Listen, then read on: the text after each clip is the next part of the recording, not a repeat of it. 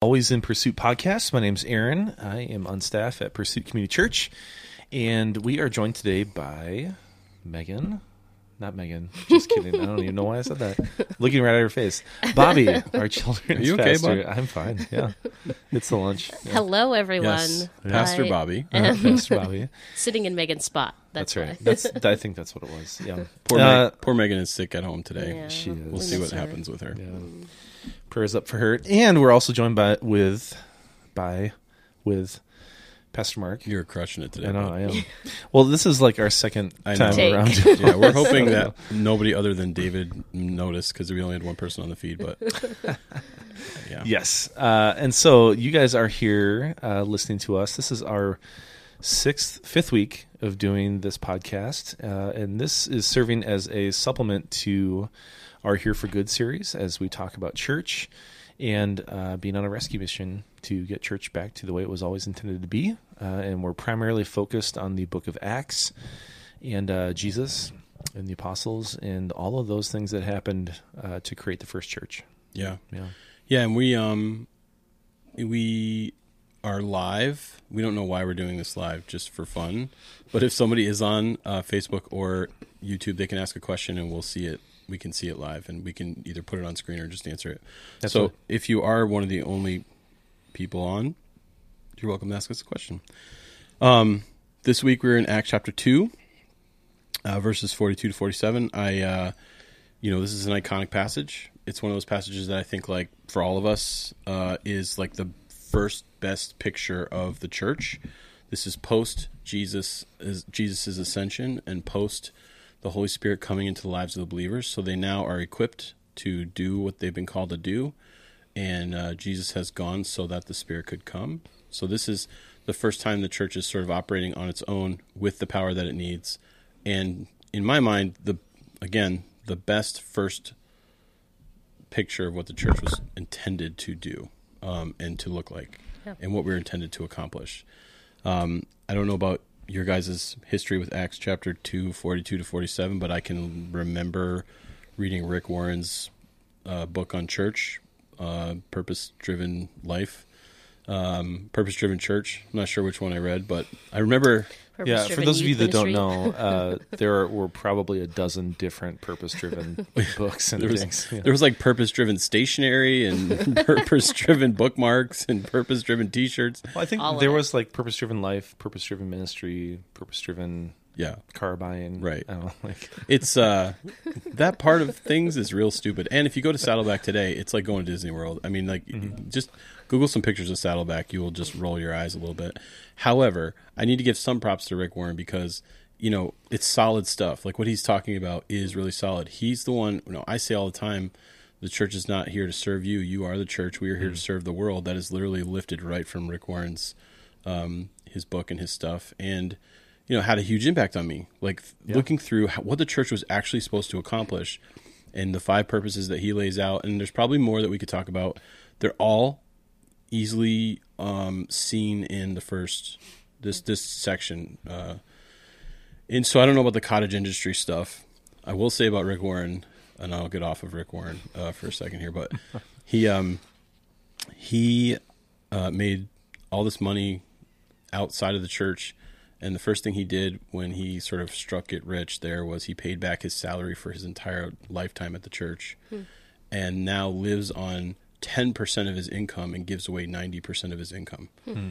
So, I mean, we could kill him all day long for having Disneyland you know, campus for his main church with 20,000 people, and we could kill him for purpose driven stationery. No. But um, the guy's pretty kingdom minded in my book, you know. Yeah. So, and if we're going to talk about who's like America's pastor now, or you know, I'll use the word evangelical.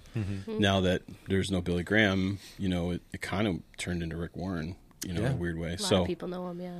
so I'm, I'm not passing judgment on him. I'm just saying I mean, it's Rick Warren or Kanye West. It's one of the two. I'm um yep, I don't know what to say about that. So so Acts chapter 2 42 to 47 is this beautiful picture of what the church looked like in its first iteration after they had the right power, you know, the Holy Spirit in them and after Jesus had ascended and he wasn't sort of you know, I imagine Jesus when he was teaching disciples and the 120 in the in between time between going to the cross and uh, raising from the dead before he ascended, like he probably sucked the air out of the room. Like probably it wasn't much of a conversation as much as it was Jesus teaching, right? Yeah. Well, now he's gone. So now that leader is the the void is there.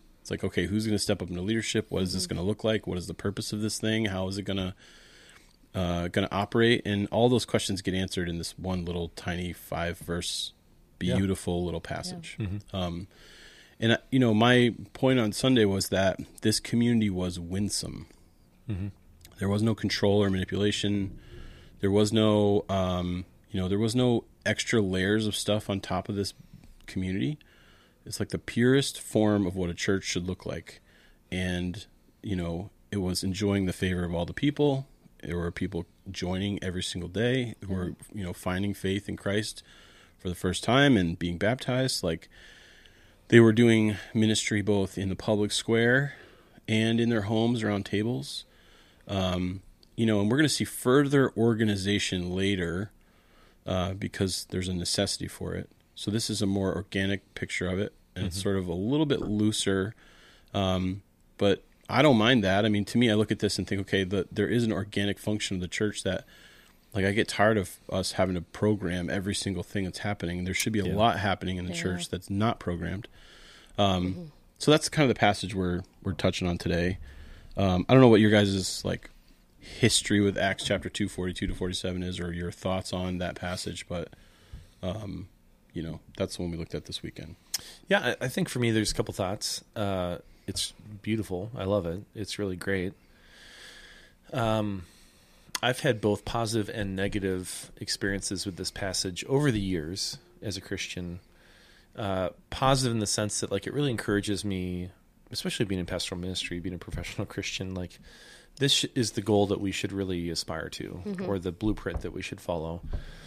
The negative thing is that I think people there have been people that I've known over the years that have taken this passage and it has become like the battle cry. And so in some ways it almost gets like I don't want to say abusive, but um they take it too literally sometimes and they're not willing to like adapt this passage for like a modern context or Yeah, tell me about that. What do you mean when you say that? I kind of understand, but I'm, I also like they want to like go start a commune out in the woods or something. Oh, like, yes. that's you know what I mean like it it becomes uh, there's too much of an emphasis or focus on like the tight knit nature of that first church in that group. You Yeah. know, like you're calling it winsome. I think some people see that, and the juxtaposition is they compare this to like our modern culture and they're like oh we got to get out of culture and like go start a commune somewhere and it's Yeah. like that's not what this is about no, it's the opposite. Yeah. They we're still in the city. hundred percent. Yeah. yeah And we'll talk about where they started doing ministry, but Yeah.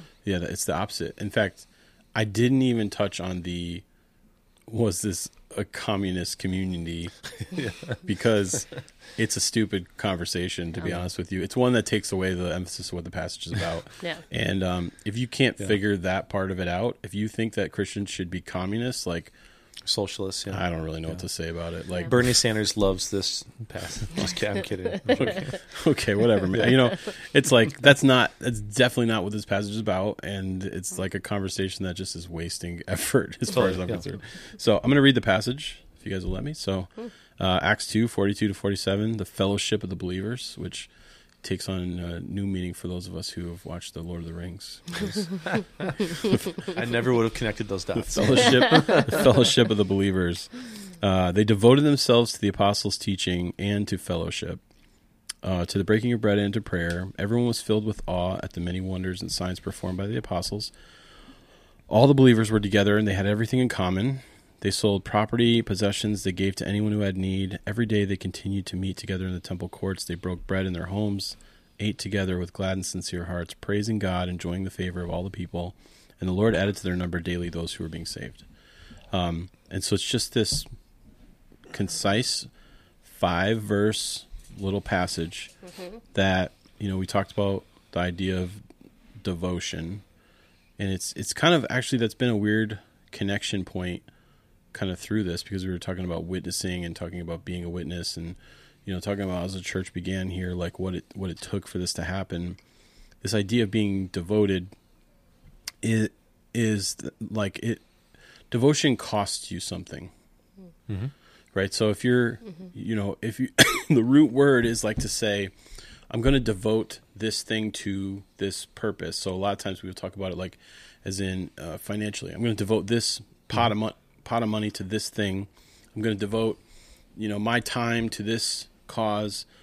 But devotion if you're going to do it it costs you something. It, there isn't really a way to, to to devote something without losing something right? So when the first believers here are devoting themselves to this church and to this movement it cost them something. It cost them um, you know probably some standing within the jewish community it cost them financially it cost them in their generosity. Every time they gave away something they were giving it away from their their possessions to cover somebody else. And i think like we we sometimes get this idea that we can kind of like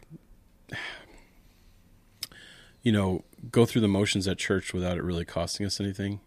Um, it's like a it's a major uh, part of being a consumer which we've been talking about for weeks. Yeah. If you think you can show up at church, do a service, go home, and you give nothing, you serve nowhere, you're not making a difference in anyone's life, you're not inviting anyone into that thing, you're not having fellowship with people, you're not in community with people, like you're you're not really doing it right. so like you're not devoting anything Yeah. to to that place. The more we talk about this, the more I feel like this might be the single biggest disservice that the modern church has done to Christians over the last my lifetime, 40 years, 50 years, hmm. to turn Christianity to turn, you know, being a part of the body of Christ into something that's passive Yeah. because that's not at all what it is. Yeah. And this is not a foreign concept. I mean, if I want to help out with like my kids' sports teams, I have to be willing to like bring snacks or mm-hmm. like help coach or, you know, when they're older, like be a part of the booster club or something like this. Like there are dozens and dozens and dozens of other groups and affiliations that we can have in this world that cost us something, whether mm-hmm. it's money or time or participation. Mm-hmm. and yet, for some reason, for some unknown reason, people subconsciously and sometimes consciously, if we're being honest, they are totally fine with being a passive Christian, which is also like it may not be the definition of consumer, but it is a very congruent like mm-hmm. they're moving in the same parallel Yeah. direction. Like if there's like five values of being a consumer Christian, one of them is a very limited devotion. yeah, Like- totally. like- yeah. Yeah. like it, don't, it doesn't cost me anything, No. right? No. Um, and that was not the case for the first church. I mean, the first couple centuries of the church, it was essentially being persecuted, like the whole time. Yeah. One of the reasons why, and we'll get into the house church movement later, but like why one of the reasons why people I think read this and think the ministry was happening around a table, was happening in people's homes. Yes, it was. It totally was. But also for the first couple centuries, there's the only place it could happen. Yeah. Mm-hmm. Like they're going into the temple here to to preach in a minute, and also in chapter three, and then further on, and it's like they're in danger when they do that. Oh yeah. Like, yeah. and you know, under Roman the Roman sort of government for the next couple hundred years, they would be in danger through those first couple centuries. It was like always in people's homes. It was always inside somewhere, and there wasn't a building or a place where you could gather people together to there's no building that you could rent there's no like hall that you could go like Yeah. you know there's no community center where you could be like hey we'll pay you you know a couple hundred bucks and have some people come in and mm-hmm. we'll do a service like Yeah. it just wasn't a thing so you did it out outdoors open air it was probably guerrilla style you were probably like doing it hoping not to have somebody come disrupt it Yeah. for the time you were doing it and then you packed it up quick and got out of there before you were Yeah. persecuted over it Yeah. It literally had nothing to do with the location, the locale. It had everything to do with the relationship and the participation. Yeah. That's what it had to do with. and it takes on different forms it happens around tables Yep. It's a really important form. It happens publicly. It happens, you know, uh, gathered. So when people are trying to separate these things and they want to go, the new, you know, the church has lost its way. It needs to go back to being in homes. Like, Sure. Yeah, that's one form of it, and an, an important one. Mm-hmm. Also needs to be happening publicly. Also needs to be happening in a gathered form. We see throughout the first uh, section here. So, to me, it's like, yes, it was taking place around a table, and I think actually we've probably lost some of that today. And I think that might be what people are actually really saying when they are kind of fighting against the size of the church. They go, "Is anyone really getting anything out of going to a church that's 2,000, 8,000, 10,000, 20,000 people. You know, like, are you really getting anything out of that? I think it's a consistent conversation I have with people who drop out of the mega church that's around us. Not because there's anything wrong with it, it's fine. But when they drop out, they go, yeah, we just couldn't get to know anyone, couldn't get connected in any Yeah. community. There was no way for us to really serve. Like, how in the world do you give 20,000 people an opportunity to serve? like, how do you have small groups for 20,000 people? It's just not a, it's not a concept that works, No. um, or works easily. yeah, it's very hard. And we've lost that around the table portion of it. Yeah. That part of it is really important. Which I think families have shifted too, because they don't do around the table either. So now it's become this hard thing to prioritize or hard thing to um, just build into your life because you don't do it anywhere else. And so it requires, in modern day culture, even more of a sacrifice. Like we can easily devote time to um, the sports teams that our kids are in because they require a bit more. But for whatever reason, we come to church and we're just devoted so many other places we haven't taken the time to make the priority church instead of basketball Right. or whatever it is Or we now are devoting that hour yep to go to service, but we don't have anything happen around our tables. Yeah. And if we do have something happen around our tables, like you said, it's once a week Yeah. with, with our family. yeah In fact, I think the latest data that came out, I read something a couple weeks ago, was that the average family has one meal around a table once a week. So, I mean, that's, you know, sad it's not, yeah. There's something that happens around food and around, the, I know we say it's like one of our yes values that we don't, you know, our unwritten values, our sixth value is food, but Food, yeah. but seriously, like something happens around a meal, Yeah. and something happens around a table, and it's an important Mm-hmm. element in building something within a family, building something within a community. It's also an important element to inviting people into your lives. You can't share much deeper than when you invite them into a meal. yeah you yeah know? i think that's really important i think that's something that we could strive to do just as a church in general is just inviting a neighbor over for dinner like set aside a night like tuesday nights like we're going to try to invite someone to join us at our table um, because that's the best way to either show them who jesus is or even just invite a friend from church so you can build that community with Yeah. each other Yeah. it's easier said than done obviously but we have to make something a priority Yeah, I think I think people who attend churches have gotten used to not being pushed to Yeah. do these kind of things. Uh, they're used to just dropping their kids off in kids ministry and then going to the service and then either leaving during the final prayer or like or song or just scooting out of there as quick as they can. You know what I mean? Like we don't we don't push on people anymore to do that. We- It, not only is it not something that they're even aware as a need that they should be doing, like we don't ever talk about that. Well, because I feel like in the past, so many people have felt manipulated by the church or tried to, were guilting them into things instead Mm-hmm. of actually trying to challenge them to be the church the way that, that it should be operating Totally, yeah. in community. and that's what I'm saying about this passage. Mm-hmm. It's winsome. It's not manipulative. Yes. It's yeah. not controlling. They had joy doing it. They There's no wanted to. no coercion. Yep. It's not shame based. By the way, shame works really good. there are entire organizations based on shame. Fear and shame. Yep. This entire church is based on it. That's what I'm saying. So, um, but there's something winsome about it. That when they start to do these things and when they start to build this thing, there are people drawn into it because they're doing what it was intentionally meant to do. So, Yeah. you know, just to review Jesus' like kind of parting words, we have the Great Commission, Matthew chapter 28. You know, um, I want you to go and make disciples. I want you to teach people everything I've commanded you. I want you to baptize them, and I will be with you always, even to the end of the age. And what he's saying there is, I will leave the Holy Spirit with you. Mm-hmm. I will be connected to what you're doing and empower you to do that. Then we go to Acts chapter 1, where it says, Hey, you will be my witnesses in Jerusalem, Judea, out to the ends of the earth. I wish he had said out to the ends of the earth and for all time. You know, that, that, that's, that mission doesn't end. It's still Yeah. our mission. Those two pieces are the missional piece of it. So when we start talking through the the purposes of the church, like we have to understand that like that's what we're trying to accomplish. We are trying to, as we are going, make disciples, teach people, baptize them, as we are going to witness to this event and this person that is Jesus, and to witness the transformation, like to, to share, to communicate the transformation that's happened in our own lives and among our own friends and our own family and our own church. Um, and what we see here, so I, I wanted to kind of just quickly go over those five purposes because mission, I think, is the most important one that is really based on those two other parting word sections that Jesus leaves us with. Yeah. Um, and then you have evangelism.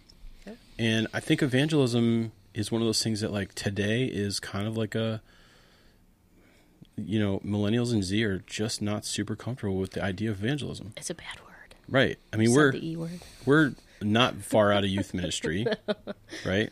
I mean, Aaron, you're a year and a half out of youth ministry. Bobbie, you were doing youth ministry a couple months ago. Pretty much, yep. Um, for me, it's three and a half Yeah. years. Uh, you know, millennials and Z, this is a, a struggle. Mm-hmm. Evangelism's a struggle, and you know, I don't know why. Why is that? When Well, I think we talked about this uh, earlier this week, not on the podcast, but for a long time. I mean, it's it's the whole push towards apologetics of uh, in Christian circles. We have to have not only confidence in what we believe, but we have to have like an answer for every question, an answer for every rebuke, an answer for every no. And what that inherently does is it causes you to not, you know, that word you used before, winsome, is perfect. It's the perfect word to describe this. We're trying to convince people why they should be a Christian hmm. instead of showing them, like, look at how Who much oh, fun Jesus this is. is Like, you know, it's great. Yeah. so I think like millennials, to a slightly lesser extent, specifically more Gen Z, they are the first generation that grew up being marketed to in very specific, intimate ways. Mm-hmm. And not only have they grew up in that environment, but they're very keenly acute to it. Like they know when something's being catered to them. They know when they're being marketed to, when someone's trying to convince them to do this thing, to purchase this thing, to be a certain way. And so for the culture for that generation, there's a strong focus on authenticity yep, and not on uh, ingen- being ingenuous. You know, no, don't be fake, disingenuous. disingenuous. Yes. Yeah.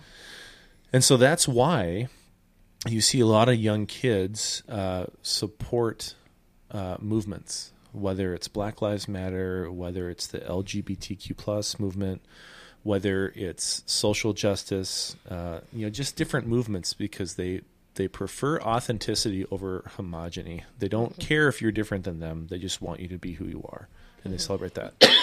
so when it comes to back to what we're talking about Christianity, for so long we've been trying to convince people we've been marketing to them Yeah. why they should be a christian and that just doesn't work anymore Yeah. and if you go back to this chapter in acts this first church was not marketing itself that's not what evangelism was evangelism was we're t- we're showing you how great this is Right. like Yeah. look at how great this is you know you read it and it sounds fun you're like i wish i was part of that that sounds great Yeah. it's like a momentum like Mm-hmm. And, i think they were also doing it at risk of their lives or Totally, yeah. being thrown in jail. So there's that element of, wow, this is important. That's authentic. Yeah, like oh, they're preaching this. This is real. Like they Totally, could be yeah. put in jail for telling me this. Yeah. Right. So to kind of bring this back to like our context in the modern world, I think that's why a lot of people are attracted to that megachurch model is because it you feel momentum when you have a critical mass of people, when you have high production value. It's like a cheap version of this what we find in Acts. Right. Like it feels winsome because you feel like you're part of something. Yeah. But if you actually look at the things that make you feel that way, it's not it's not the same thing. feels manufactured. Yeah, absolutely. Yeah. Yeah, and I would say the difference in this for me, it kind of uh, building on what you said, is the difference between modernity and post-modernity. I don't think a lot of people understand that like our entire culture shifted over the past 20, 30 years from going from a modern mindset to a postmodern mindset. So the modern mindset, and I'll just say baby boomers are like they are the modern mindset. Like they're the ones that created this. And for them bigger is better um, more you know more resources the larger the more powerful we get like that actually feels like success to us. Um, and I, i'm not saying us me but like i'm putting my myself in the mind of a, a baby boomer. Also logic is the highest value so if you say to them okay great i'm going to build you a case on why you know Christianity is true and Jesus is right and you should accept him. The case is built on logical thought patterns that are based on sort of uh, agreed upon truths. So you build a case, and this is where you were talking about. You see apologetics like more than a carpenter, and uh, you know uh, the de- evidence that demands a verdict. You know, Yeah. like Yeah. in Yeah. what was the guy that Romans Road. Yeah. Romans the Road. reporter? There's one the reporter guy. Uh, maybe that was evidence that demands a verdict. Was there Lee Strobel? Was Yeah. one of? Yes. Yeah. And he. Yeah. That actually, the movie was actually really good about his. Anyway, so I'm, Yeah. I'm off. But, but but modern but modern thinkers, you build. You, you here's a piece. Here's another piece. You're, Yeah. you, you're building something, and you get to the end of the conversation, and you're like, now you want to accept Jesus? Like, did I make a good enough case? and I, this is crazy, but like in the mid '90s, as like a younger sort of middle teenager, I was taught this program called Evangelism Explosion, which literally would be just think about how crazy this is in 2021. I in my mind, even though I'm not familiar with this, I can picture what the like logo branding looked and the like. pamphlet. Guys, Was Yeah. it like neon colors? Yes. Was there a Um, kid on a skateboard like going off a ramp or something? no, that would have been way too. Yeah, this was very conservative Christian. Yeah, so they'd be like skateboarders. That's the devil. Um, you would literally go knock on somebody's door, and you had a script, and it was like, "Hey, uh, hi, can I ask you a question?" You get permission to ask them a question. They'd be like, "Sure, psycho. What do you want?" And um, you'd be like, "If you were gonna die tonight, do you know where you'd go?" And then they're like, "Yeah, go to heaven because God's awesome, and he and I'm I'm a great person." They're like probably the hospital first, but and then and then uh, you're supposed to respond with like there's like a, a logic tree where you would overcome any objections and move on to the next stage depending on what their answers were so like if they say no i don't know i'll be like great let me tell you how you can know or if they say yes i know you'd be like great well explain to me why you think that would happen and then you you're supposed to point out the flaws in their thinking right Yeah. and this is how evangelism was it was like it was like apologetics it was Yeah. like i need to defend every aspect of this yeah, and invite somebody and build a case and get them we're in a postmodern world now Yeah. that does not work at all. I'm not saying there's no place for apologetics. I think apologetics comes after you become a Christian, almost like you become a Christian and then you backfill with all of the like defense of why this is all true. It's almost like you experience it, Yeah. you accept Jesus, and now it's like, okay, well, let me let me solve some of these questions I have that like this isn't all clean yet or tied up. Yeah. Now let me let me discover some of this other stuff and, Yeah. and you can kind of dig into the Bible and build some of those arguments or cases. Um, but I don't think you ever argue somebody into the kingdom where that was 100% true in the 80s and 90s. yeah, Yeah. Like, Yeah. you definitely could argue somebody into the kingdom. Then you'd be like, well, Yeah. I built a big enough case. I overcame all your objections. So obviously you have to accept Jesus now. Do Um, you guys remember like growing up how popular like the you know you'd have some like apologetic master or like preacher would go sit and debate like some famous atheist. Yes. Uh-huh. That was like that was everywhere. Right. Like there they would have like it would almost be like a rock concert. Like you'd have to go buy tickets to go watch it. And Right. as like a young Christian, you're like, oh yeah, let's blow this Right. guy up. Can't wait. Yeah. And then you'd be like taking notes, like, oh, I'm going to use this with my so and so at school or something. The next It was day. always And, like, the guy who the apologetic person was always a person with three names. Like it was always like David Brian, you know, Yeah. Craig is gonna be, you know, like, like they're gonna beat this guy who works at a, a university somewhere, Yeah. you know, and you're just like, wait, what? Um, I- they instantly vilified the like atheist or Yeah. you know, Yeah. agnostic, and Yeah. they were they were actually like really great people. Like, It's like- I'm uh yeah, I just don't think and, and potentially that maybe works on a college campus now. Cuz like Maybe, maybe, maybe you have like people who are like thinking about big ideas and you know, maybe that's a uh, like the there's a place for it. the debate of knowledge and wisdom will always have a forum. I think within Yeah. our religion and spirituality. Mm-hmm. But like so many things, like if that becomes the focus, especially when it comes to we're going to decrease or ignore, be blissfully ignorant of the winsome nature of evangelism, and then focus, replace it with we have to debate knowledge. We have to I have to convince you. I have to have a proof of why you should be a Christian. Right. That's you know, like it's so powerful. Like how could you not and become he- a Christian? here here are three reasons why it doesn't work for Yeah. post-modernity for millennials and Z. Yeah. One is um, there are no experts anymore. There's no such thing as an expert. You work at a college and you have uh, two doctorates. We don't care because I googled something and I got a confirmation bias from somebody else who, you know, agrees with what I think. Yeah, knowledge is very relative. Right. Yeah. Yeah. Uh, two, oh man, I'm gonna remember these three. Two is you're trying way too hard. Like, if you're trying that hard to win me over, I think there's something afoul. Like, I think there's something here that doesn't add up. Yeah. Yeah. You are desperate. You're skeptical of it. Yes, Yeah. you're like, why are you so desperate about this? Yeah. Why do you care what I think? Yeah. Um, three is there is no such thing as objective truth anymore. No matter what it is that you're trying to say and you're trying to build off of, there's not a there's not a non Christian in the world that has a respect for the Bible. So when you start saying, "Hey, this is all grounded in the Bible," they're like, "Well, cool. Let's have a conversation about why I don't believe in the Bible." Yeah.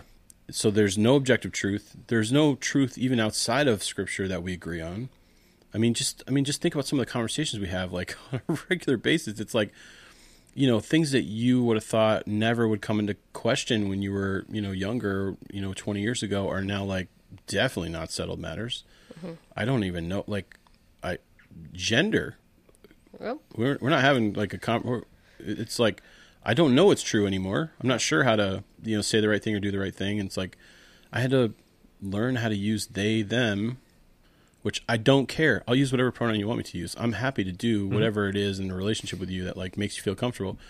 But like you don't get to choose to be a plural. I don't know how to say they them. I'm terrible at this. I'm trying, doing my best. But it's awkward in I know. English language. I'm, I'm learning. It's yeah. but, trying. but like, but like, there is no such thing as objective truth, and I mean, no, there is no such thing as objective truth. This is why you hear like, well, that's true to you, it's not true to me, or that's your truth, this is my truth. So when you're having an apologetic conversation, you got to start from somewhere, and you can't start from anywhere anymore. And no one cares if you're an expert, and everybody thinks you're being desperate. And I think this is why people are intimidated by evangelism because they're like, I can't answer everyone's question. And also, they're turned off by evangelism because it feels like desperation, Yeah. right? It feels like me trying to control or manipulate you. Yeah, I would even add a fourth in there too of there's a spectrum of evangelism and there's a very I don't know, I wouldn't say passive, but on one end it's very aggressive. You know, the desperate what you're talking about. Right. And I think that in 2021 it's probably pretty rare in our culture to just never have been approached by someone around this or maybe not an individual but like a church maybe you you know have some sort of a church experience you have something mm-hmm. or you've witnessed something in the public realm like you know a, a scandal that happened at this church or whatever. And so you've built your own set of opinions and bias against christianity. You've made your own assumptions. And so mm-hmm. evangelism it's not like there's a universal set of rules. It's like it looks different person to person church to church denomination to denomination. And so That is really true. when you approach someone it's like it's this huge mixed bag of a whole bunch of stuff. Yep. and who knows it's usually just going to blow up like it's it seems very ineffective Yeah. like, And there's no clean cut script or way to do it. And you got to take apart all their misconceptions and you got to like. So, I mean, when it comes to evangelism now, I don't think it's less important. We need to be doing it, but it needs to completely change.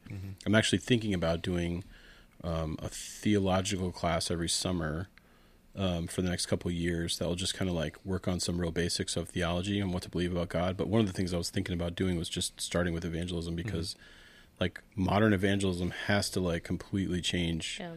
You know, like it's you know it's uh, it's just not working at all. maybe we should do it where you know when we incorporate like if you want to be a member you have to take the class or something Well.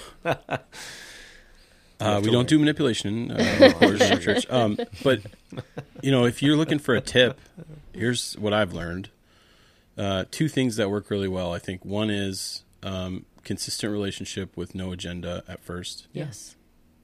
You've got to get to know your That's huge. your neighbors. Yep. You go to the same go to the same places. Get to know the people that work there.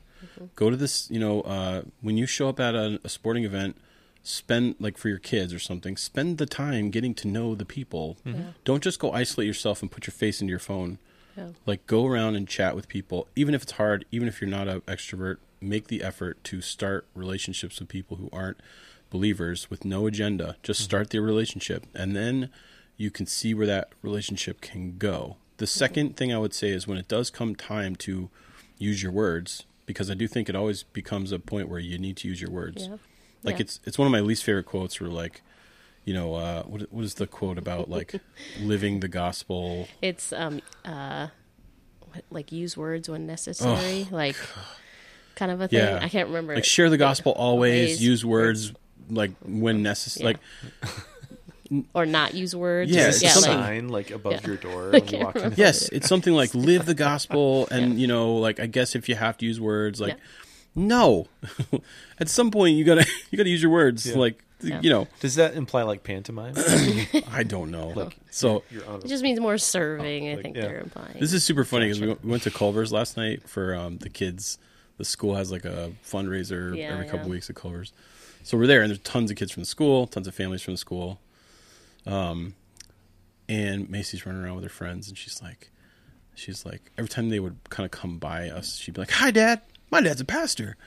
And so it was like, it was not up." it was not very long before every person in that Culver's was like, "Oh, that guy's a pastor. Let's uh, Oh, let's let's steer clear." here. Yeah. um, and it's a weird community. There's a lot of Christians at our kids' school. It's a uh, charter school, and uh, so some of them I have, we have relationships with that we know where they go to different churches or whatever. We're still all connected, but it is funny how people kind of duck you when they find out. Um, so, you know, have relationships with no agendas. Yeah. The second thing I would say is when it's, when you get a chance to use your words, like the best thing you can do is share your story. yeah. No one argues with your story. no one says, no, that doesn't seem true. Let me Google that. Mm-hmm. You go, here's my experience. Before I met Christ, this is what life was like for me. Now, as a parent, as a single person, as a college student, as a whatever, here's what I'm trying to do with my time and my relationships. I'm trying to follow, um, Yeah. you know, I'm trying to follow Jesus and here's what it's done in my life. I have this incredible community that takes care of me and I get to take care of them. My kids are growing up in something that's bringing um, you know, some like values to their lives. Like this has really become a part of who we are and something that has really, you know, changed our lives. When you have a chance to share your story, that's the best form of evangelism that you can possibly use. Like I would encourage you go write down your whole story. Try to think of ways to use parts of your story to communicate to different types of people. Um, if you're, you know, if you came out of an addiction and, you know, like Jesus completely transformed your life in a moment, well, great. That's a great story. Time to share that one with somebody who's in that in that setting. But like also the boring parts of your story can become things that actually like hey, I was stuck in a rut. I felt like life wasn't going anywhere. I just wasn't sure where to go next. And then, you know, I turned to Jesus and I found this community and it's really transformed that that angst in my life right? Mm-hmm. Like there are parts of your story that can come, become something that you can share easily and quickly. And you're sharing your experience which is not doesn't have to be a universal truth. Mm-hmm. Yeah. you know it is your it is your truth mm-hmm. right? And you know you're sharing it with them and they're thinking okay like i'm not going to go google whether this is true and find the like dumb argument against this i'm not going to go for confirmation bias i'm just listening to a real person tell me something real about their life Yeah. that's the best way and Yeah. if i was going to give you one more tip like desperation like if you're you know it's kind of like being the kid at the dance who's like desperate to dance with anyone mm-hmm. nobody wants to dance with that guy right like Why are you looking at me when you say that? so yeah the desperation thing like i am desperate to see lost people come to christ but i don't want them to feel like they're being handled or i have an agenda or i'm trying to manipulate them Absolutely. Yeah. Mm-hmm. those are the things that will just stop the conversation completely mm-hmm. Yeah, I think we need to be able to hold both things at the same time and be like, I I do. I'm desperate. I want people to know Jesus, but mm-hmm. I'm also desperate to not push them away from Jesus. Right. And Yeah. we have to hold both of those equally. Like Yeah. we don't want to do anything that's going to I have a think negative effect. if I were to add something, is to um, show others, you know, how you live with Jesus like leading your life like how do you go through that struggle that your father passed away what did what got you through that? Right. you know like what is getting you through um, the winter months when it's really hard and you're maybe struggling with seasonal seasonal depression or something? Like you have to be open with people about what god is doing in your life and where you're at personally because it's going to speak more volumes about how you turned to scripture and that gave you hope when a time that it was really hard. I think that's one area that we often don't include others in because we think we have to, as a christian we have to present ourselves as we have it all together. Like god's done everything so i'm good you know? Like like no god loves me and he's going to be walk through me walk with me through this right? Yeah. but and i need to rely on him to help me through these things and i think that's huge. And one thing that changed my life in college when i realized like i need to be friends with people regardless if they ever come to christ. Yep. because I just need to love them mm-hmm. like Christ wants me to. And I can't have the agenda that I'm going to be friends with this person who maybe doesn't know Jesus just to get them to Jesus. Yeah. Like that's wrong. It- I think. hundred percent. It's uh, it's sometimes manipulative and abusive, Yeah. and I know it sounds counterintuitive because you're like, no, you want everyone to come to Jesus. God wants everyone to come I to do. Christ. I do. He wants us to be actively evangelistic in people's lives, but we have to step back and say, you know, we sow and sow and sow. We don't always reap, and we're not. He's the one that reaps. Yeah. You It's know, not our job. Yeah, it's He's he's first in charge. First Corinthians, I think, uh, chapter three. It's early on. Hmm. It talks about like, you know, who are all these people? Apollos, Cephas, like. There were basically people at the Corinthian church who were calling up the secretary every week and being like, "Who's preaching?" And they were like, "We're coming to church based on if this guy's preaching or that guy's preaching." They had their own little Yeah. like sects within the church, like, you know, we're Cephas people, we're we're Yeah. People, and it's like, uh, they, you know, there's like this, and you know, uh, Paul just reminds them like, it ain't us.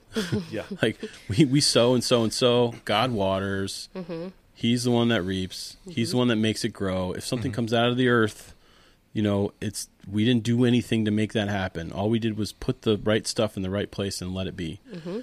And you know, one of the phrases I use a lot when I'm talking with people about like um, about community and church and stuff is I say things like, you know, yeah, like our small group was amazing. Like we had meals for two weeks. We had people come over and clean our house. Like, Yeah. and I'll say things like, I don't know how normal people who don't have a church community around them get by and make it through these tough times. Yeah. Yeah. Like, so again, you're inviting them into something and they're going, yeah, you know, like I was we, missing. we did that on our own. Yeah. You know, we, like, we're, oh boy, we have another kid coming. We have nobody to lean on, you know, like, Yeah. but you're sharing your story. You're not telling them how they have to live. Nope. You're just telling them that you don't know how you would have got through that. Yeah. So again, you're making it about your story. I think that's like the key to evangelism nowadays. Mm-hmm.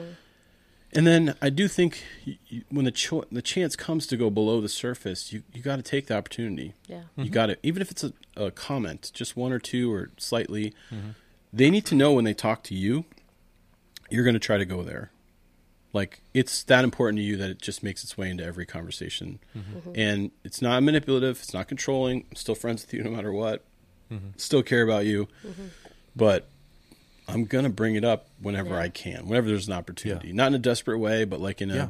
Just you know, real life way. so- I you know in student ministry for most of my career I've used this analogy when talking about this exact thing like because of the nature of young people and the fact that they're growing and developing and their brains are not fully formed and or functioning at an adult level like that prefrontal cortex is not quite there yet um I don't I've never viewed youth ministry as like the final end all be all. Like if a kid makes a big decision, a faith decision, I celebrate it, I praise God. But I'm like, eh, the, the story doesn't end here. Like No. it's just the first chapter. You know Right. what I mean? Like so the analogy to use like, you know, a very um agriculture like based thing. Um something you're very familiar with. That's Yes. right. Uh, I, I've always viewed like being a pastor, you know, working with students as like uh, I'm a farmer. Like my job is to till the soil of a student's heart and mind and soul, because there's a lot of things in that relationship that are out of my control. Like a farmer can't control the sun, he can't control the wind, he can't control the rain, but he can like do everything else. Like he can till the soil, he can get things just right so that that crop will grow. And I think that when it comes to evangelism, that's a helpful mindset to have Yep. of like we can't control other things. Like if we have an agenda, it's probably not going to work. Right. And so mm-hmm. we just need to be responsible for the things that we can't be responsible for. So we need to like get things set and ready, represent Christ in the best possible way.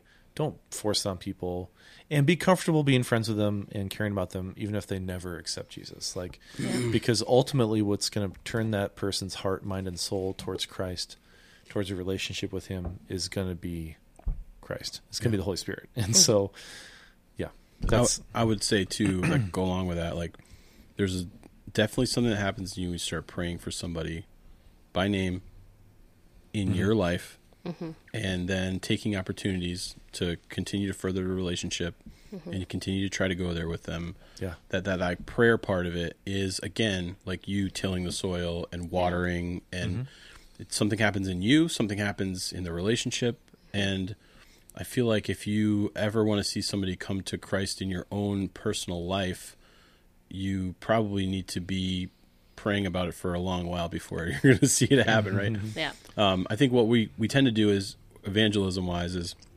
actually just a church growth strategy where we try to pick off Christians from other churches and be like, oh, you guys aren't happy there? Oh, you're looking for a church? Why don't you come with me? That's fine. Like, if somebody's looking for a church, they're invited to come to Pursuit. Happy Yeah. to, if they're happy in a church, please leave them alone. Yeah. Right? Like, we don't need to um, be, be, you know, picking off people from other places. That's not, that's not what we're doing No. we would rather reach your lost neighbor, your lost brother, your lost coworker. We would rather create a community of, for somebody who's not connected somewhere, hasn't gotten it figured out, hasn't you know hasn't cracked the code yet. Um, great, those two things are what we're looking for. We're not looking for people who are comfortable in another church. Mm-hmm. No, I don't want to just church swap. But if they're not comfortable in another church, You are welcome. go Pursuit. after those people. I'm just kidding. Our pastor of connection is all about That's it. no, I, I think like on a serious note, uh, this whole series is about some of the dysfunctions and abuses and or mismanagement of the church. And, you mm-hmm. know, we've mm-hmm. gotten pretty far away from the original, the OG. like, and so people might be plugged in at a church or might just have their own mindset of what it means to be a Christian, their own flavor of religion, and we have to help them see that there's better out there, you know, and that might mean taking off from a different church. But Yeah. like I think what you're saying is like if they're at a good place and it's a healthy place and they're they're there, love them. Yep. Don't try and take them. Yeah. yeah, yeah. yeah. Well, yeah, we have some great friends at the kids' school. That uh, one goes to Calvary, one goes to uh, Catalyst, the OG Catalyst, not the new White Bear Catalyst. Um, and we've got this great relationship. The three families that, you know, we're trying to make a difference at the kids' school together, and I think that's great. We don't need to talk them into coming to our church to be part of it. We can work together with them. Where you know, It's the same thing with students when they would find a church that they really loved. Because oftentimes students go to a church because their parents or go mm-hmm. there, right? So I would encourage them, like, oh, you're finding community? Like, yes, like be there, Yep. pour in, mm-hmm. like keep checking in with them. But yeah, I I had this group of students one time. They came over from another church. Yeah. It's like five boys, teenage boys, who we all know are the worst. Um, hey, they're secretly Teenage the boys best, are I was a teenage boy. Yeah, like seventeen year old teenage boys are. As soon as they start driving, that autonomy thing kicks in, and they there's a pride and arrogance that they, you start to see that you got to like work out of them. At Ooh, I like 16. to. I My have to pride and arrogance didn't that. hit until the twenties. I, I was a great teenage guy. The girls are tough at thirteen. The Yeah. boys are tough at seventeen. Okay, so just throwing that out there. Mm-hmm, Uh, I if you have a thirteen year old girl at home, I'm praying for you. If you have a seventeen year old boy at home, I'm praying for you. Um, so I had these five boys come over and uh, from this other small church in Roseville, you know, come into our youth group, and just the first thing out of their mouth was like, "Man, it's so great to be part of a great, you know, youth group. Like, we love it here. We hated our other church. We hated our other youth pastor. This guy was such a jerk. This is the dumbest, the worst stuff. Blah blah blah blah." And I just said, "Hey guys, you're not welcome here." And they're like, "What?" I'm like, you need to go over and get permission from your youth pastor to come over here, and you need to work out whatever it is that you have problems with them.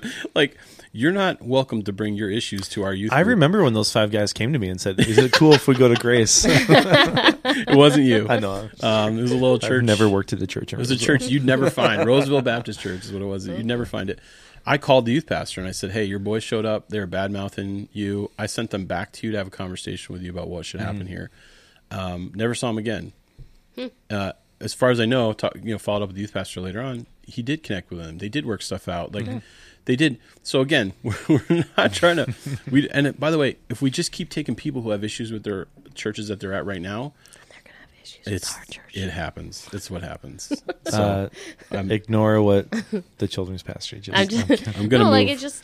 Sorry, I'll move on. I'm We're an keep- imperfect church for imperfect people. Yes, and we welcome that. That's right. Yes, but but resolve your crap before you come join. Okay. So all right. So You're welcome. we talked about mission. We spent a lot of time on evangelism, which we wanted to do, which honestly is a big problem, I think, for millennials and Z's. Yeah. But something that's necessary and something the first church did really well in a winsome way. Um, we also see here discipleship. It says they were devoted to the apostles' teaching. They were meeting together daily. You know, what do you think's happening in those meetings? They're having communion. They're learning from the the apostles. They're, you know, they're uh, probably worshiping together. You know, so like they're devoted to discipleship, and I don't think we always recognize that sometimes taking in a one hour sermon during a week and doing nothing else with your life, not being in scripture yourself, not being in any community where you're studying anything, not being, you know, sort of sort of being stagnant in your faith, like if you're not growing, you're not following the purposes of the first church. And if we're not teaching people, we're not following the first the purposes of the first church. There has to be a discipleship plan on how to move people forward. There has to be um, you know, I, hate the idea of it being organized or or planned for, but you have to because it it just sometimes won't happen organically. Mm-hmm. So you need spaces for people to be in small groups together. You need spaces for men to get together, for women to get together. You need a youth ministry that's really focused on you know working with your kid, your Yeah. your teens. You need a kids ministry that's integrated with the family Check. so that way you know like you're empowering you're empowering parents Yeah, that's huge. to disciple their kids. Yeah. Mm-hmm. you know um like discipleship has to be a piece of what you're doing I mean, and it was part of what jesus left us with that mission. Go mm-hmm. make disciples. Teach them every teach them to obey everything i commanded you. Mm-hmm. Well that's discipleship and it was happening here in the first church. You know there's not a stagnant you know th- this isn't the faith that you just turn on you go great now i know jesus. Let me sit back and like you you you're called to grow and you're called to help other people grow Yeah. Megan Megan says food is really important as it, well. it's true it is our one of our values. sixth uh, Sixth value. Um, that was not one of Rick Warren's. That was not one of the purposes. Of yeah, but, he left that one out. but honestly, like, Dropped what, what, what do you think one. was happening around those tables?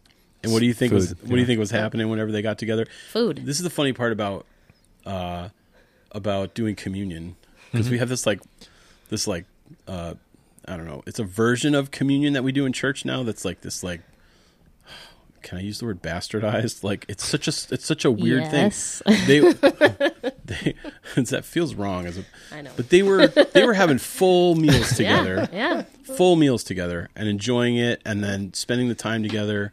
And it's like, I will give you if you're a small group leader. This is just a I trick. so this is what I want to see the next time we do communion in November. Instead of the cups, I want to see a buffet line in front of the stage, and we're just going up and getting food. Everybody makes a plate. Yeah, we're I want to see like large, crusty, like bread rolls Brunch. that you're I just breaking apart. I know. and, I want to like, see like an passing omelet. around the juice. Not I want to COVID see an friendly. omelet bar and a waffle maker up there. Oh, guy Like, roast like beef waffles. carving station. Yes. Yeah, I'm down, dude. a- Brisket. A, full brunch with church every week. Yes. we would, dude. We would double Communion. overnight. Be amazing. Double in size and like- people. People, people be like, be like, have you have you had the eggs Benedict at that church? It's amazing. Yes. You know? We do have food on the 14th. Little plug. Come Yes. on over. That's right. Um, we do what we can, right? Yeah. We do what we can in that in that environment. But it was a full meal. They were having a full meal together every time they did communion. Like this discipleship, this community fellowship was happening around the table. It was happening in people's homes. Yep. And this is just a tip for small group leaders: like feed everyone once in a while. Like have a meal. Our small group. This is, I know, one of the craziest things, and I don't think everyone can pull this off. But we have the best I should say my former small group because now we're starting a new one. Um, we've kind of broken off and are going to start a new one. Our former small group's going to keep going. But we had the best host, the Quinns. I will call out Gabe Quinn all day and say, "This guy feeds every person wicked that is that? comes to to our group. We eat together all together with our kids, the whole thing. Yes, love it. We meet at uh, five forty-five because people come straight from work and we don't have time, so we eat. He makes a meal, homemade meal for everyone. The guy's amazing. It's an incredible host and has the gift of hospitality. Love it. And then we send the kids upstairs with the babysitter, and we go downstairs to do. And our babysitter comes and sits with us and eats, and we go downstairs to do uh, Sorry, I'm just really excited about this. to do Bible study, uh, to do the like the Could need discipleship this in my part. life. And I'm just telling you, the words of affirmation. like Mark's praying, like, "Oh, Jesus, yes, praise God, praise God." and I just I'll just tell you, we only get maybe maybe 40 minutes of Bible time, you know, of like, of, but we spend an hour eating together, yeah, and it it just you don't know, Yeah. you just don't know. This is something that's super important. So even if you could do it in your small group, like once a month or every other month or qu- quarterly, get everyone together for a meal. Mm-hmm. It's it's a thing. It's that's what happens. So thanks for pointing that out, Megan. We appreciate you. Um, so mission, evangelism, discipleship, fellowship, yes. and you know, I'm not really sure. You know, when we talk about the difference between just like friendship and fellowship, right? The difference between just having a relationship with somebody and having fellowship. Uh, what do you guys think is like the key ingredient in fellowship? when I've talked about this in different forums in the past, I think kind of the, the key distinction for me is fellowship is not only a relationship, but it's time, like shared experience together, is kind of how I would describe it. So it's like most church buildings have a fellowship hall. What are the things that happen in that hall? It's uh, potlucks, it's, you know, weddings and funerals, it's classes, it's everything in between. All of those things are shared experiences, time spent together. And so it's not just getting to know someone, it's doing things with them. And so I feel like that is the simplest way I could describe that is like shared experience, time spent with Yeah. people. Yeah. You know, like when you were sitting around the table with everyone before small group. Like that's fellowship, but I think there's a part of it where you're intentionally getting to know what's happening in that person's life mm-hmm. so that you know maybe later or other times how to pray for that person mm-hmm. what what they're going through maybe they do need a meal train started or something you know mm-hmm. like it's really intentional hanging out and meeting together for the purpose of contributing to that True, discipleship i think I can go spend time with people at a bus stop, yeah but I'm not really Fellowshipping fellowshipping with with- them, right? like What? You're so, what? I mean like How sit, wait, creepy would it be to just sit with somebody and spend time with them at a bus stop? I mean You mean for your kids?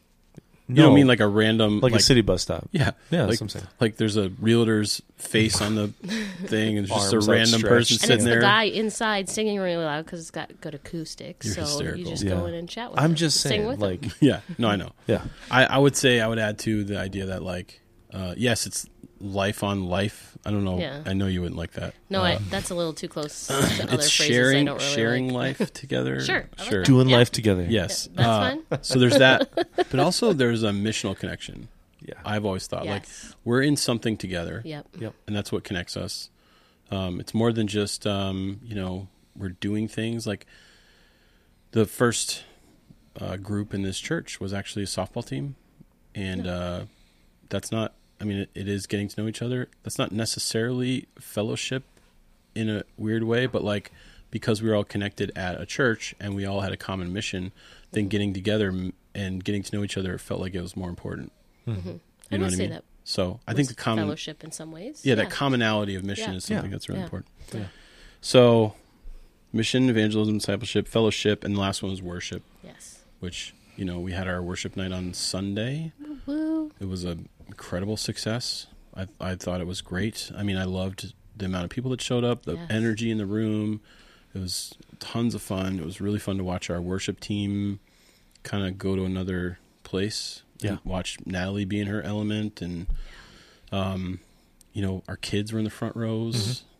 Uh, I had like six fourth and fifth graders sitting up front with me who were either engaging or were going through the packet that we made for them and Yeah. um And I was having a dance party in the back with some preschoolers, Right. and we were singing Hallelujah, Yeah, Right. all over the place. Yes. No, we didn't bring out that one. Oh man! Praise ye the Lord is what we brought out because they can shout. Yeah. and that's fun. Yeah, yeah, yeah. So Scratch your friend's back. Scratch the back next to you. Oh, I love that church camp, baby. uh, yep. sure. Yep. I know. There's weirder stuff that my church camp did, but it was Yeah. just wasn't that I one. know.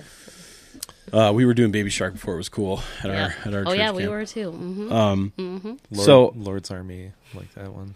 so obviously, obviously, worship. I mean, you know, what was the chief end of man is to bring glory to God, right? So, I mean, Yeah. worship is is obviously part of a believer's life and part of a church's life, and so these are sort of the things that we see in this. And I would just add one more thing. It says that they were, um, you know, it's not part of the five purposes that you know gets laid out here, but um, they were enjoying the favor of all the people. Something about that church, and when I say it was winsome, this is where I get that idea. Mm-hmm.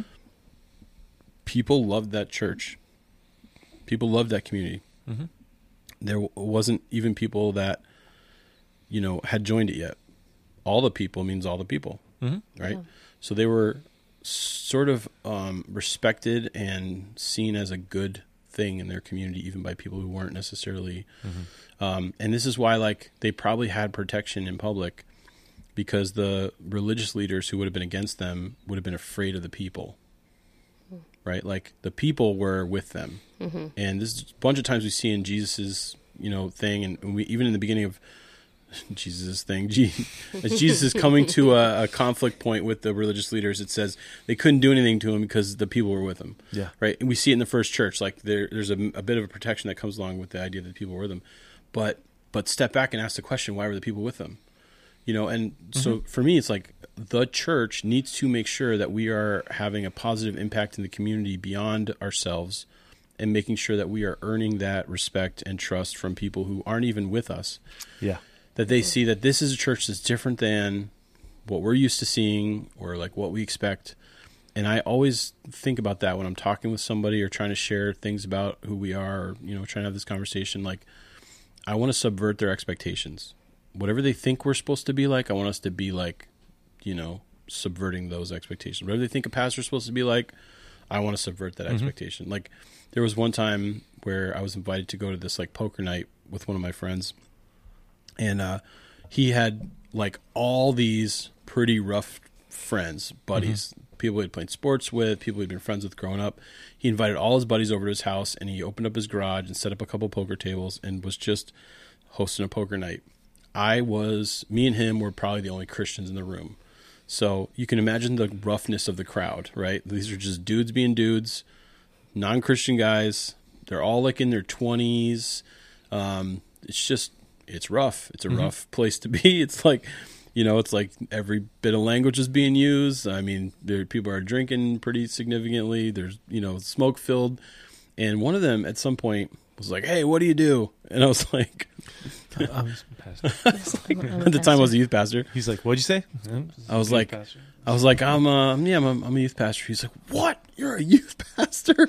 He's like, and then, and he dropped like, he dropped like four like swears and was Yeah. like, I'm so effing sorry for swearing in front of you. like, I feel terrible about it now. And I was just like, "Yeah." I'm not a, I'm a normal guy. Like, whatever. Like, it's, I'm not. Did you go? Uh, it's, it's all right, my child. You're you need the video for that. um, but like, you have to subvert their expectations. What they think about you is, you know, whatever. It's you have to realize they have to realize you're a normal person, you're a trustworthy person, you're, you know, available to them, and I think people need to feel that way about our church. This is why from day one we chose local partners Yep. make a difference in their lives. We've earned their trust to a very significant place where we're able now to, you know, be real partners and for us to be able to share all of what they're doing and for us to be able to, you know, Yeah. help in any way. I also think, you know, as people come to those events like like the community fair and stuff like that, they uh they start to build that trust. They start to have their expectations subverted. They are, you know, being winsome. So, um, Bobbie's just plugging in. She may disappear. Come back later. Um, Okay, so that would be the one other thing I would have added to that to that conversation. Yeah. Um, is that you know you have mission, evangelism, discipleship, fellowship, worship. I would say that winsome thing is really important, and that trust with the community is really important. That's something you got to be working on on as a church. Yeah, and I think like one thing uh, to remember here is so like you started off this podcast talking like recapping like the events at the end of the gospels when Jesus is crucified, comes back to life, you know, reunites with the disciples, spends time with them instructing them and then promises the Holy Spirit and then goes up into heaven. And so like even though they were instructed and told these things are still like really fresh, you know, and a lot of this is just happening organically, I think, through the power of the Spirit. It's not like it's not like they were constantly going back and being like, "Oh, did we evangelize today? Check that box." like it was just um, it was organic and it was natural. And so I think one thing that we as Christians need to remind ourselves as we're on this rescue mission is like we're we're trying to rescue like our natural state of being. And so these things should feel natural as we start doing them correctly. Um, and it should also be fun. You Yeah. know, I love that word winsome, like I said. And I think that part part of the problem that we have in the modern church in you know in white America is that we have these things have changed and morphed and grown so much over the last 2000 years. We were taking this moment to to not only realize we're becoming self-aware that like yeah this is not what it was meant to be and we're having to rediscover what it is. And so it's a journey and it's a process but at the end of the day it should feel natural and it should be fun. And that's really for me that's a big part of the reason why is i'm not comfortable continuing to do church to continuing continue being a christian the way i've been doing it i want it to be better Yeah. you know Yeah. Yeah. Okay. Well, I wanted to just do a couple things here. Uh, one is I wanted to point out the idea that small groups is our method of getting around the table. It's our method of uh, getting the fellowship piece of it beyond what happens on a Sunday. It's our method of a lot of discipleships happening in small groups. Um, it is it is our method of care in this church. If you're not in a small group, there isn't somebody paying attention to your life at, at that granular level. You can fall through the cracks and be some, you know, dealing with things on your own that we don't exactly know about. So, if you're at our church and you're not joining small group, like, uh, I don't know where you're at. Like, you, you're you're missing it. Like that's that is the pl- place a lot of the stuff's happening, and um, we have ones that meet just about every night of the week. We've got ones for just about every stage of life. We've got, I mean, we've got a whole bunch. We're rebuilding a bunch. We're starting new ones. Like, there's a lot of opportunity to get involved, and if you haven't, now would be a good time to let us know you want to be in one. Um, I'd also like to clarify my house church comments because I mentioned on Sunday, and I believe this fully. I'm standing by it. That the house church movement is a very selfish place, and um, I will say, you know, there is a push in the house church movement, and I'll like, you know, this is BF Francis Chan. Uh, if you're not aware of it, there's a pretty big push to like go back to just meeting in homes. I understand where that comes from. I get it. Um, there is something happening in homes that is beautiful that needs to be part of your church. It is why we do small groups. We think that's important.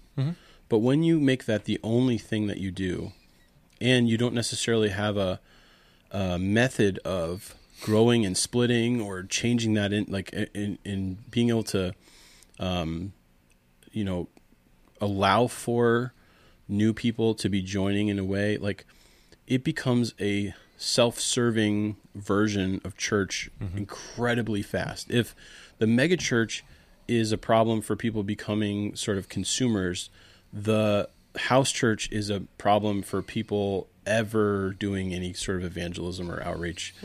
And the first church not only met in homes and around tables, but they also met in public. Mm-hmm. They also went out and taught in public. You're going to see it here in the next section after Acts Yeah. chapter 2.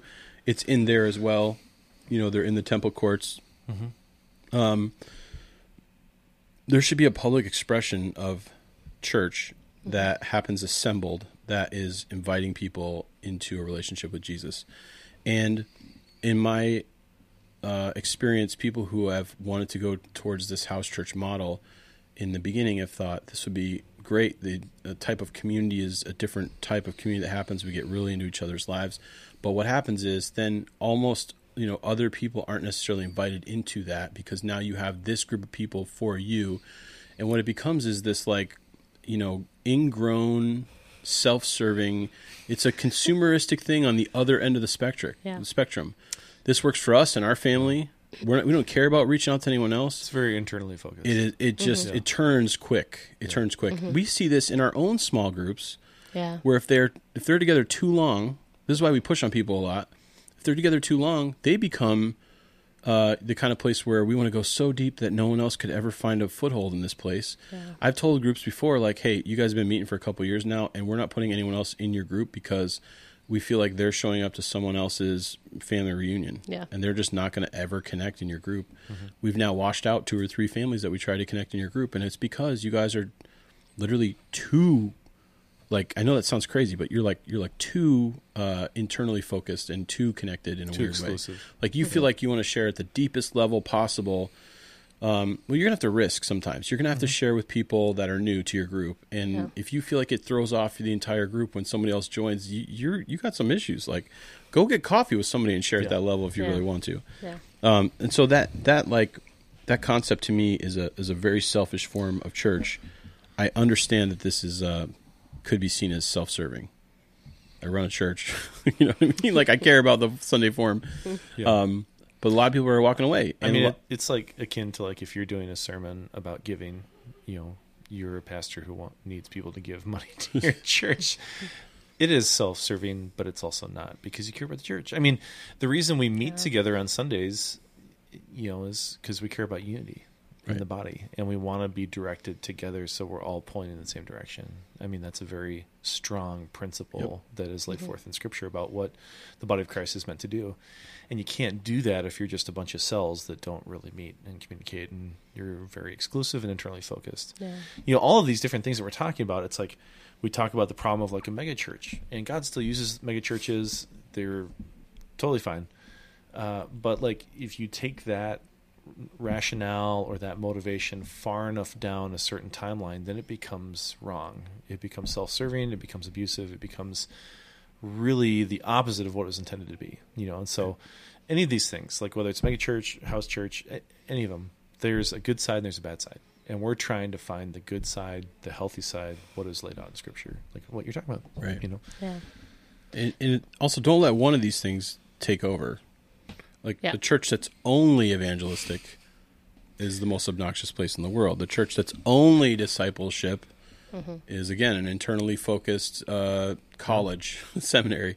The church that's only fellowship is not making a difference in anyone's life or making a difference in the community. the church that's only worship and like weekend focused is not really doing a whole lot. Yeah, like you know, like right. God, you know, loves worship, but there's many stories in the Bible where God's like, I don't want your worship. Right. Like, you know, I don't. Yeah. You're not. You're missing the whole thing. So Yeah. why are you praising me? Like, Yeah, and for me, I love the fact that we're in public. yeah, Yeah. like now you have churches that are saying, "Hey, we built this beautiful building. Now come to us." And this is again a thing that I think worked better in the 80s and 90s. Mhm. They like they looked at it and went, "That church must be successful. Look at that building. They raised that much money. That must mean Yeah. that what's going on there is great." Yeah. And we're like, "No, we're going to be in your space. We're coming to you. Mm-hmm. We're going to be in your community center." In the place that you're used to being, we're we're coming to you. Yeah. We're not expecting you to come to us. So I mean, that is philosophical as well. Um, so yeah, those were the kind of pieces I wanted to make sure I got in there, is just to clarify the small group thing, and then to talk about small groups, or clarify the house church thing, and then talk about small groups. Um, and then lastly, I just want to do pastor's corner. I'm going to do this now. You can turn me off if you don't want to listen to it. we have Um, music to segue into this. No, yeah. So, um, I just, I just want to, you know, cr- Christmas time's coming. Um, you're going to see memes online that, you know, and I think politically we've got some, some memes that are coming out of Russia or wherever they're coming from. Um, and I'm just going to give you a little warning. Stop it with the victim mentality. Mm-hmm. Christians are not a victim in our country. We're not victims. We have this idea that people are against us. They might be. They might be against your your values and what you're deciding to to do. But there is no danger to us right now. We can meet anytime we want. I know that that was like during COVID. People were like, "Look, they're trying to keep us from meeting. They're trying to keep everybody from meeting." There was, I can tell you in this state for sure, there was no decision made to try to hold back Christians or to try to, you know, uh, persecute Christians. I think we're falling in love with this idea that we're um, a uh, persecuted minority, and we need to stop that. We're not a persecuted minority. We are free to assemble, free to worship, free to do.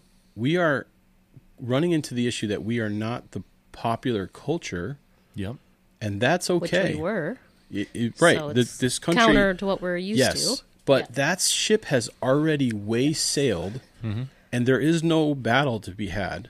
Yep. And if we think that we're going to call ourselves a persecuted minority and then try to fight to bring back Christian values into the ma- the majority culture, um, all we're going to do in that process is make ourselves irrelevant.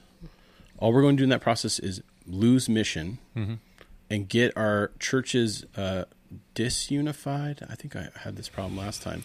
We're going to lose unity Yeah. we're going to uh, we're going to kind of move left and right into our camps. Yeah. It's going to hurt the the mission of our church. It's going to hurt the way the world sees our church. We need to stop this. Yeah. You're not a persecuted minority. Yeah. Uh, you you need to stop. You get to make decisions, and you need to live with the consequences of the decisions that you make. Sometimes the government is you know trying to encourage you to make a decision you don't want to make, and you don't have to make it. And if you don't make it, deal with the consequences quietly. Yeah, I think I would say two things. I would say when you hear that message, wherever you hear it from, that we're a persecuted minority, think about who's benefiting from this message. Like, who does it actually help? You know? Um, so that's the first thing. And then the second thing is that, let's be honest, Christians in the United States of America, we're too big of a group of voters for to be persecuted by the Yeah. government or by a political party. Both political parties want Christians. The government wants Christians on their side. We're not going to be alienated. We're not going to be shoved into a corner. We're not going to be, you know, disengaged by any sort of group because people want to use our votes. They want to us to they want to use our money, you know. Yep. We are a commodity that is not going to go away. And so I think the reality is is that whatever that message is that's being put out there, whether it's this one specifically that we're a persecuted minority, or if it's something else, you know, TBD. like Right. you just have to think like Christians were too big of a group to ignore. And so if that message is out there, then it's being put out there by someone or something that is going to serve them or serve their agenda or Yeah. something. Yeah. And I would say the church has thrived as a as a minority, as a counterculture mm-hmm. Yeah. within any form of government it's been in throughout all of time since it began. Yep. The church survived the first three centuries It's the hallmark of the church actually. where it was daily Yeah. being persecuted. Yeah. We survived that those three centuries. The church should not exist. It should have Yeah. died during those three centuries. We survived.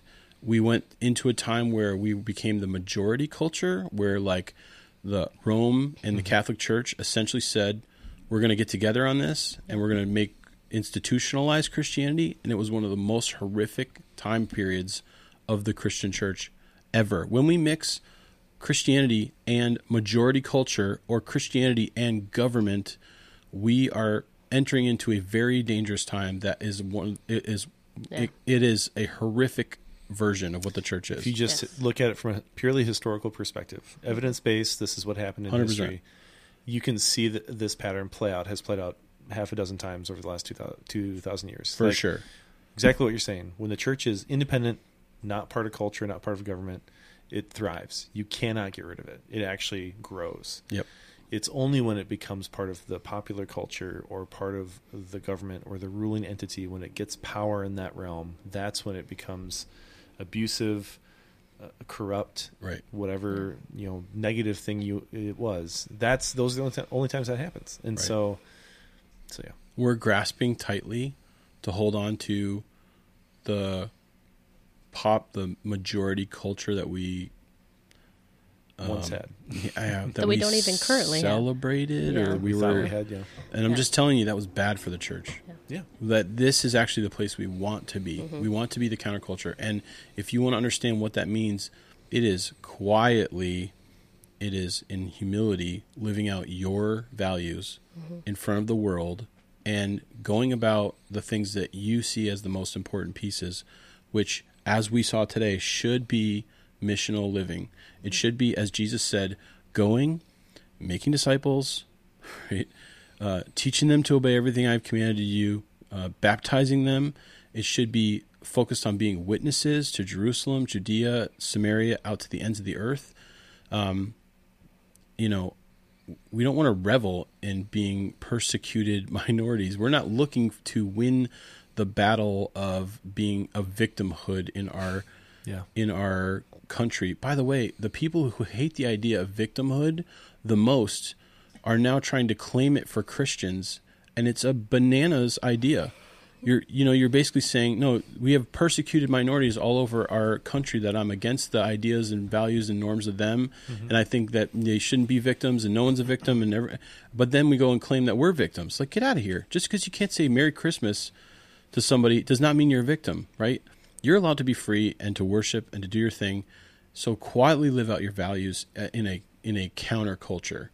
Like there should be a current of Christian counterculture underneath the majority culture that is uh, so winsome that it's bringing people into the church during this time, and we are seeing ourselves flourish during that that time. Not getting ourselves into political debates, further away from each other in unity, uh, making our lives about issues that aren't missional or mission related.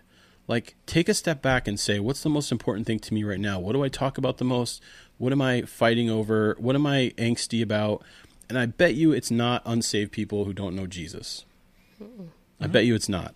I bet you it's mask related or vaccine related or political or you know or whatever. There's some sort of thing that's probably more important to you and it's like find a way to let mm-hmm. all that junk go so you can focus on the mission of being a Christian, which is Matthew 28, Acts 1 8. Let's mm-hmm. do those things. Let's stay focused on what we're trying to do. And, you know, I'm not sure there's enough churches that are communicating that. Mm-hmm. But it's just one of those things that I want to continue to remind you of. Like, you know, don't play the victim, don't take that role. Stay focused on what you're doing. Live the counterculture, live it be happy to, to deal with whatever uh, responses or whatever consequences come out of that. Whatever that is, whatever it is that happens to you for living as a Christian, wear it as a as a badge of honor. Because you know, as James would say, uh, as P- Paul talked about, like when we suffer for Jesus, when we find ourselves in a situation where we're being persecuted, if that's really what's happening, when we when we find ourselves in places where we're struggling, uh, we're doing it on behalf of Jesus. That's a beautiful place to be. Yeah. Yeah. So Yeah, and I think too, like I can't remember where I heard this comment from, but someone said, um, you know, just looking at culture, this person basically said, like, if we had half of the Christian angst that is currently present for vaccine mandates and mask mandates, and we applied that to like injustice or feeding the hungry, you know, healing the sick, helping the homeless, or you know, the mentally ill find resources, like the world would be a much much better place. You know, like we would Yeah. be living out our mission in some pretty practical, impactful ways, and yet it feels like we. I don't want to say we're co-opted, but we get caught up in these things that it's not persecution, and it's not. I don't know. It's not what's being laid out yeah. in Acts, like Yeah. we're talking about today. So just my encouragement to you. Yeah. Not judging you for whatever your beliefs are. It's a free country. Knock yourself out. Let's stay focused on the mission. So Yes. That was my pastor's corner. Amen, Pastor. We'll try to bring up some sort of topic that's uncomfortable at the end of these podcasts if I can for just a minute. Yeah. Um, and this one I think Yeah. r- went with our, our conversation today. So Yep. Yeah. We'll be back next week, everybody. Uh, send us your questions, whether that's on the Facebook chat or you can email, text us. um, we'd love to hear from you. And we'd love to interact with some of the thoughts, feelings, and questions that you guys are having to throughout the week and as we navigate uh, the rest of the series here for good. Thanks, Cool, cool. See you later. Bye. Bye.